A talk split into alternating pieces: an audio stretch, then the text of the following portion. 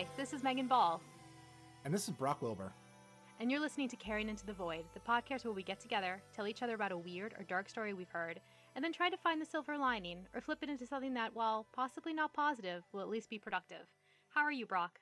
I'm healthy today. Uh, I have been going through uh, an incredible up and down of sickness versus health in the last couple of weeks, uh, where some days uh, I'm just on the ground, and some days everything is fine. And so it has been a reminder to be like, wow, really cherish health, because health comes and goes, and sometimes it goes more than it comes. And just uh, having a day where I was like, I'm walking around, everything's all fine and nice. I was like, I cherish this. Really felt that all day today. It was like, I'm going to go for a longer walk than normal because I can, and maybe tomorrow I can't. Uh, so how have you been? I've been good. The sun came out and it's not cold. Like, I know I'm a goth and everything, and I'm supposed to be like, oh no, not the sun, oh no. But it really does make a big difference in just like your general day-to-day demeanor and mood. A friend of mine sent me a, a tweet they found, which basically said, seasonal depression seems fake until it's randomly fifty degrees in March and you feel like you took a party drug. And it's like, yeah, that's exactly how I feel lately. Like, you know, while you're talking about physical health, mental health is also very important. I miss parties, but I miss party drugs so much more. And there's just no way to do them by yourself at home. It's just not a party drug anymore. That it's just sad. No, but that's how I've been feeling lately. So it's like, it got warm, it got sunny. And I'm still sitting inside. It's not like I'm going to go outside. Let's not get crazy now. But it just helps, you know? It's, right. And it's weird that it helps. So sunlight, it's good apparently. Who knew?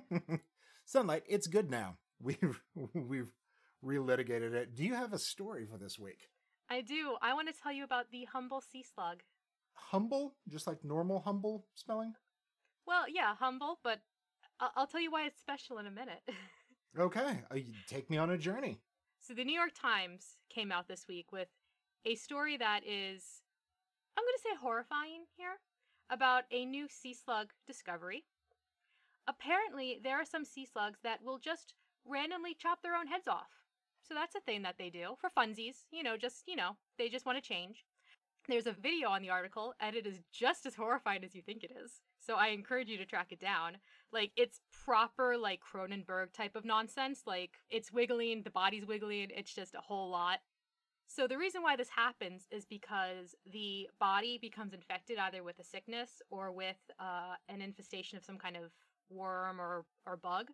So the head will disconnect, and it will grow a new body.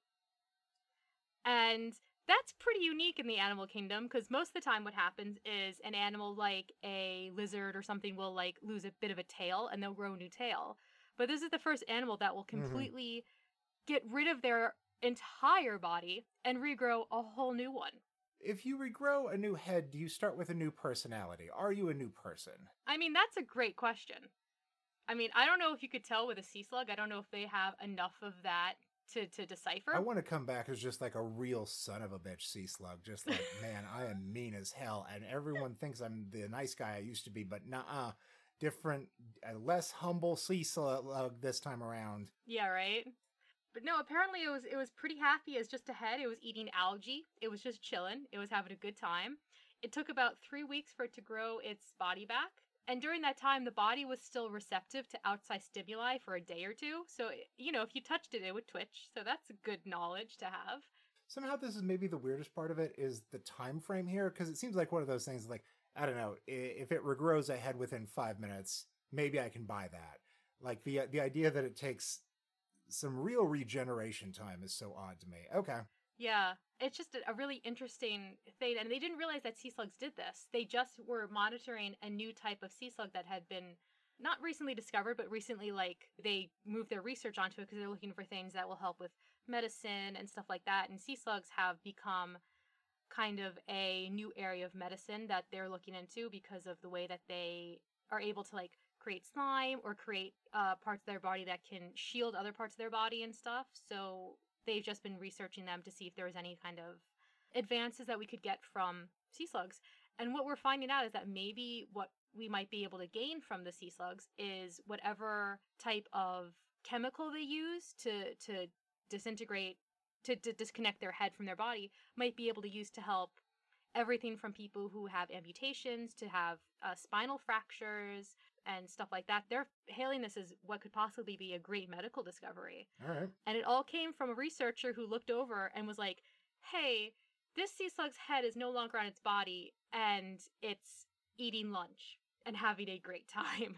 It has, you know, really cool implications, but also it's a sea slug that takes its own head off, man. Like, that's a lot. But also, at the same time, wouldn't it be great if you could just regrow a body? Like, I, like right. I'm kind of low-key jealous of a sea slug. Yes. I have opposable thumbs in Netflix, but this jerk can grow a whole new body, so who really won evolution here? Sure. I was just scrolling through my Twitter feed, like you do, and I saw an article, and it said, sea slug can regrow a body and cut its own head off. And I clicked the video and, like, had to put my phone down for a minute. I was like, oh, no. oh, no.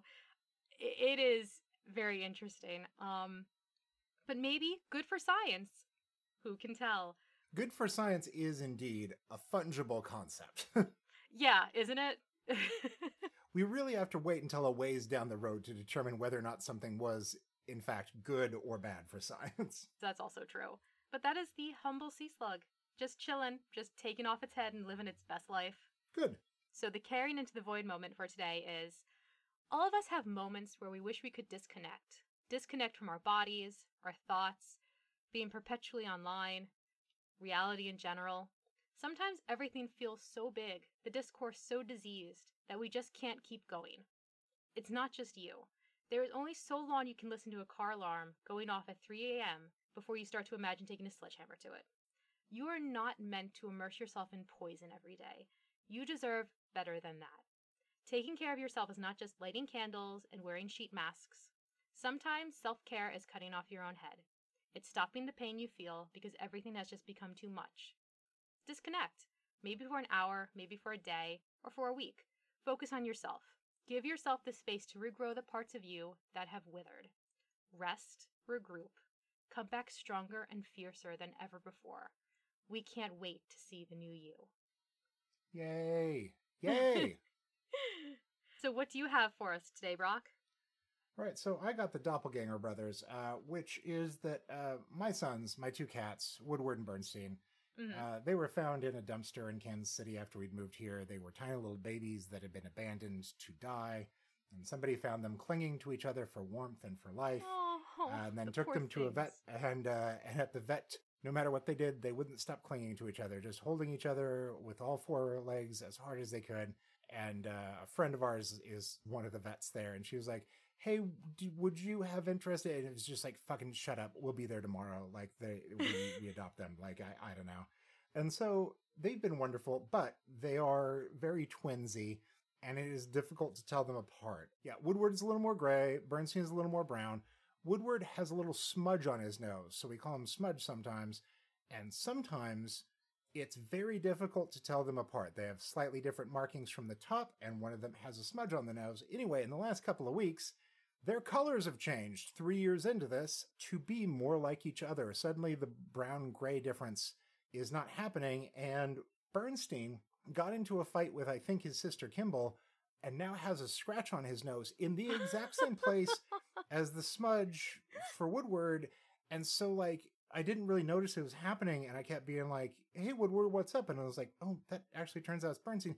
And it's just been getting worse. And I was like, okay, so I don't know why I'm being parent trapped by my cats. I don't know the end game, but, like, they look indistinguishable from each other. And they, they did look very different a couple of months ago. Like, Bernstein is very slinky, and Woodward is just like a gigantic brick of just sheer muscle. Um, and their eyes look a little different, and everything is changing to be a little more in the middle. And so I was like, okay, I, does anyone know why cats would start changing like this? Uh, and I was asking one of my cat chat D M groups where, where friends just Uh, post pictures of our cats all day because no one is alone. Um, and I was like, hey, do, do you know about this color change thing? Is there any reason, like, should I be worried? Is somebody being poisoned? And it turns out our cats, uh, the boys have been nestling up in the coldest part of our house for the last month or two. And it turns out that sometimes cats, when exposed to cold, will change colors. So the more they hang out in this room, the more that they turn different, and for some reason the different they're turning is to meet in some weird amalgamated middle where I can no longer tell them apart. And it, it's just a fun prank. It's a fun prank on me. Uh, I really love it. I don't know. I didn't know that, like, out of nowhere, three years in, a cat could just start changing entirely. And turns out they can, as as a fun prank. So um, my carrying into the void today is this. We have our eyes on you. We know where you are. We can smell the smell. We can sense the movement. We can hear the sound, and we can... Well, it's a sense you wouldn't understand in human terms, but we have that too. What we don't have is what you can give us. There are doors to open. There are treasures to be revealed. There is a physical touch that would, you know, refill the soul. And yet, and yet, and yet, naps remain an option in the cold place. We will snuggle close, and we will plan, and we will almost assuredly never act on said plans, but we shall craft them. And you should craft your own. We are called crafty for a reason. Sometimes it's all about having a plan. You never actually need to enforce your plot yet. Sometimes it just feels good to know what you're capable of. I love this so much. Your cats are parent trapping you. I'm afraid of it. I don't know why. When anything happens and I don't know why, it scares me. That's why I'm in journalism. I just think that's hilarious. I'm sorry. Like, I love your cats. I can't wait to meet your cats. But, like, the fact that they're just trolling you like that is beautiful. Like, masterful work. If it was something that happened six months or a year in, I'd be like, you know, that's just the way a cat develops. No, three years in, they were like, one day, like, yo, yo, yo, if we drop the temperature, everything gets weird. Yeah. I don't know if you'll get this reference, but when I was a kid, I used to have Barbies that used to change color when you put them in cold water. Oh, absolutely. Yeah. Yeah. Your story completely reminds me of that. Oh, that's wild. I am looking at a Mister Freeze action figure from the same era that I have yeah. on my wall here that is exactly the same. Oh, well, what have you been doing for self-care besides looking over your shoulder while your cats plot against you? So this ties into the health thing. And uh, so I've had a number of friends, and like, a good thing about being the most outspoken mental health person that you know is that everyone will come to you with their problems. And it used to be kind of an issue a few years ago because I would do that on some fairly large podcasts and for some things with large audiences. And then I would be the recipient of like middle of the night D Ms from somebody that's in college who's like, talked me down from this. And I was never the person to be like, here's the toll-free number of the thing. Like, I got engaged too much with that. And, like, my wife had known me for, like, six months when she saw me do that, like, three nights in a row. And she was like, oh, it is really weird that you are in that situation, and please stop. And I was like, you know what? For both me and everyone else, I think that is the right call. So I try very hard to never armchair uh, psychologize anybody or what they're doing. And the issue is that I, I think over the last year or so, we've all become hyper aware, like, especially people before that weren't going to care about their mental health. We're like, I think I have this. And they'll write to me and be like, hey, I think I have this. How did you know that you had that too? And the hard part is to be like, well, first of all, don't, don't self-ascribe a thing yet. That's, that's not helpful. Like, there are people to talk to that figure that out. But overwhelmingly, I think the piece of general advice that I get to pick along here is that I have, over the course of the last six years, been through so many mental health diagnoses that didn't agree, or that somebody later was like, whoever told you you have that is like the dumbest person I've ever met. And like, well, they are a doctor. So the big thing that I, I think has become a universal piece of advice, which I got to give to a couple of people this month, and the results of it were wildly good for them, uh, is that once a year, just go in, uh, whether it's to your hospital via a request from your G P or to any of the private labs that now exist across the country that don't really cost that much. Uh, even if you don't have the insurance, like it's it's nothing. I, I, I've had no no insurance and paid for these before. And just get your blood work done. Like, it is shocking uh, the number of things that, like, if you get blood work in and, and take it to a professional, that they'll be like, you don't have that thing in the brain. You just have, like, you don't have enough potassium. Like, eat more bananas and your whole brain will fix. Like, there are so many shockingly good resolutions to stuff that you worry might be a lifelong battle for you that it, it turns out you can just see in something like that. So like, it's a piece of advice that is me not armchair helping anybody, that I do every couple of months for my reasons, but like um, once per year for helping some of that stuff out, especially as you age, because things change. Uh, I'm sure that this year has thrown a bunch of people up in the air into weird stuff. Yeah, just having some numbers on things, it's shocking how often you can be like, oh, it's so weird. Like, uh, yeah, that vitamin, it's right there. It's, it's so true. Yeah. I figured you would agree. Yeah. No, I had a thing a few years ago where I was, I mean, I, I usually, you know, exist to kind of a, a baseline of like depression and anxiety. So I kind of know where my baseline is, and I felt much right. worse. And I also was getting to the point where I was having problems with like, my hair began to fall out. And if people don't know me, I have a lot of hair. You have a lot of hair. Yeah, my hair goes down to the small of my back. And it was coming out in the shower in like fistfuls. And so I freaked out. I went to the doctor, and I had the lowest vitamin D he had ever seen in his office. You're supposed to exist between a level between fifty and one hundred parts per whatever in your blood of vitamin D. And I was a thirteen. If you're ten or below, they have to hospitalize you and put you on an I V of straight vitamin D. I gotta tell you that last time I was hospitalized, I was at a four. Oh, wow. The doctor told me it was the lowest number that she'd ever seen in a living human being. So, like, oh. yes. So vitamin D, they, they had to put me on a huge vitamin, which I'm sure you probably also take a vitamin. Oh, the horse pill. Yeah, it's my yeah. best part of the morning. Wow, this oh, is fun to unify around. Yeah, it's so good. But you know what? Taking that for a while and getting my levels back to where they should be, and I mean, I have to keep at it. I can't stop taking these vitamins because I just don't make my own vitamin D. It's just one of those things. And they say a lot of people don't make enough vitamin D. And if it gets low enough, it can make you feel depressed and sad and anxious, and can make you feel like your body's falling apart. It did yield that thing where I was like, oh, for the last few years, I've been like a, a very big advocate of, of being like normalizing bipolar two. And then I was like, do I have bipolar, or did I just need to eat more bananas? I really need an answer on this. Yeah, right? The body is insane, like the way that it works together. Like now they're discovering that the biome in your stomach can affect if you have depression. I think that's just wild. You know, if you don't have the right type of gut flora, you are going to have mental health issues. And I'm like, what?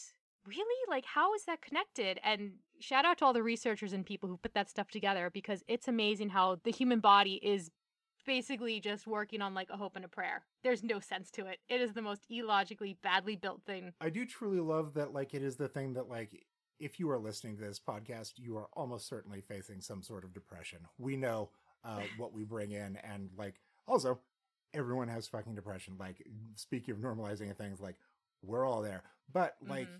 you can spend years, as as I have and as so many other people have, trying to figure figure out like the genus and species of your depression or your mental illness, and like have a lot of missed shots at it from people where you're like, ah, it, sometimes it hurts to get an answer. Sometimes it hurts more to be told that answer wasn't right and to know like, all right, we're all going back to the drawing board again. So there's something almost kind about hearing like, did you know that like the bacteria in your stomach can make you feel like this? And to be like, sure, let's throw that one on the pile too. Maybe we take a look at that one day. That would be great if that's what it is. Yeah, it's wild, but I think that you bring up a really good point. What do you got for something to lift up this week?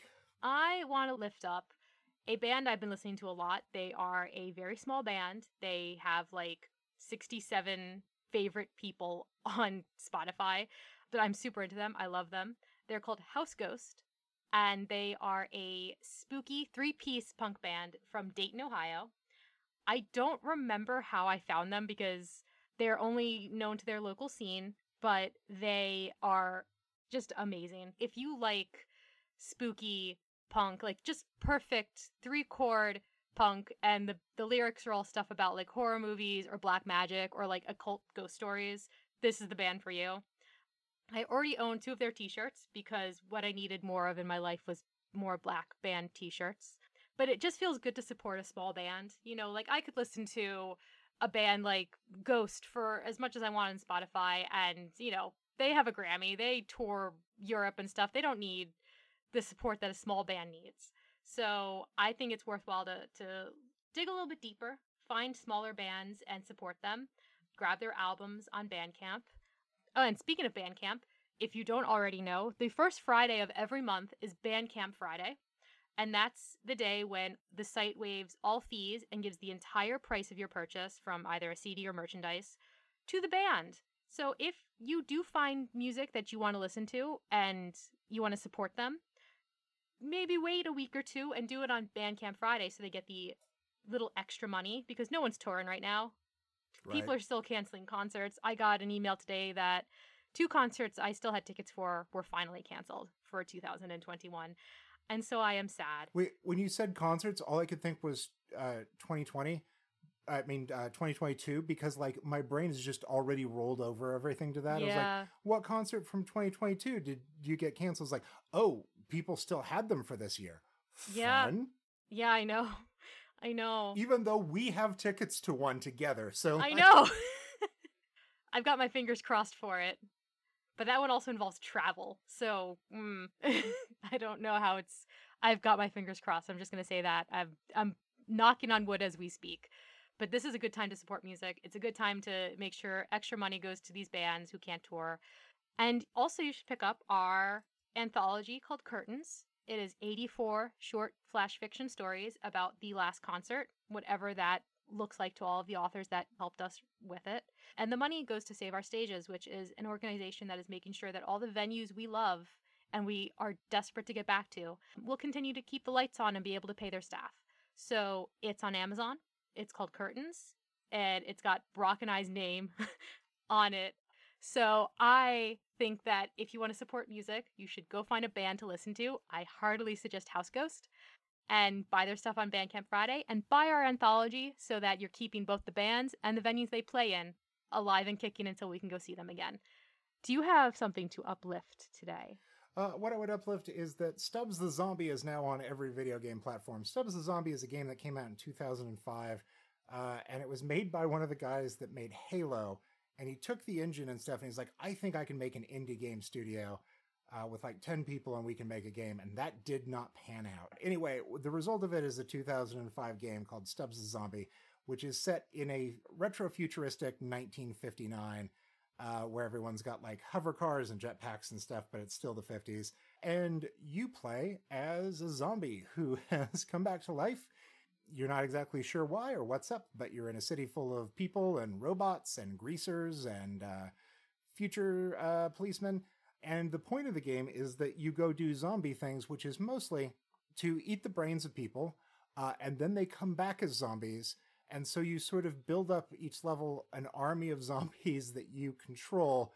So like normally just plowing through in a place, the police would just cut you to shreds with their laser guns or whatever. But when you've got you and like sixty of your friends, it's a, it's a different ballgame. Um, It is a wildly funny game that you can finish in about three to four hours. There is co-op on it, which is the first time my wife and I have ever played a co-op game from start to finish, which is wild five years in. It's always just been one of my favorites. And the best part of it is that there is just an insanely great soundtrack that is like thirteen songs of the biggest bands in two thousand five, covering fifties and sixties hits. So like Death Cab, Cake, The Flaming Lips. Really? How have I never heard of this? The Raveonettes do My Boyfriend's Back, and it just fucking slaps. Like, yeah, it's it is a soundtrack I've kept in my car for a decade. Like, there's never a bad time to listen to it. Uh, and it's all part of this quirky little weird game that you can get for fifteen, twenty bucks on Switch or Xbox or whatever. It's got some dated design concepts. It's got some jokes that aren't as great these days, but like... Um, It's still just this wonderful little trip. Like, it is the ultimate video game B-side. Uh, and just a wonderful thing. Like, and it's been unavailable s- basically since release. So it's one of those things that for fifteen years now I've been like, you know what people would love? It's that. And somebody bungled the I P and couldn't get it. So, like, it just showed up this week. Uh, and it's pretty and it's funny. And even my wife had a delightful time with it. And I was sort of like, I thought some of this wouldn't uh, tickle your fancy. And she's like, this rules. So, like, uh, Stubbs the Zombie. Give it a check out. That's awesome. I'm I'm definitely going to download it. It reminds me, kind of um, the Scott Pilgrim game that recently came back. Exactly. From basically the same time. Yeah, that's so cool. All right, I'm definitely downloading that. That's awesome. I think that's episode forty-nine. Please tune in next week for episode fifty with a very special guest. Oh, I wonder who it could be. I think everyone knows. Probably, but you know what? It's going to be awesome, so you definitely want to still tune into it. But at least for today, that has been your Carrying Into the Void. So remember, keep your hearts dark and true, and your teeth sharp and many, and we will see you next time in the void. Yes! Yes!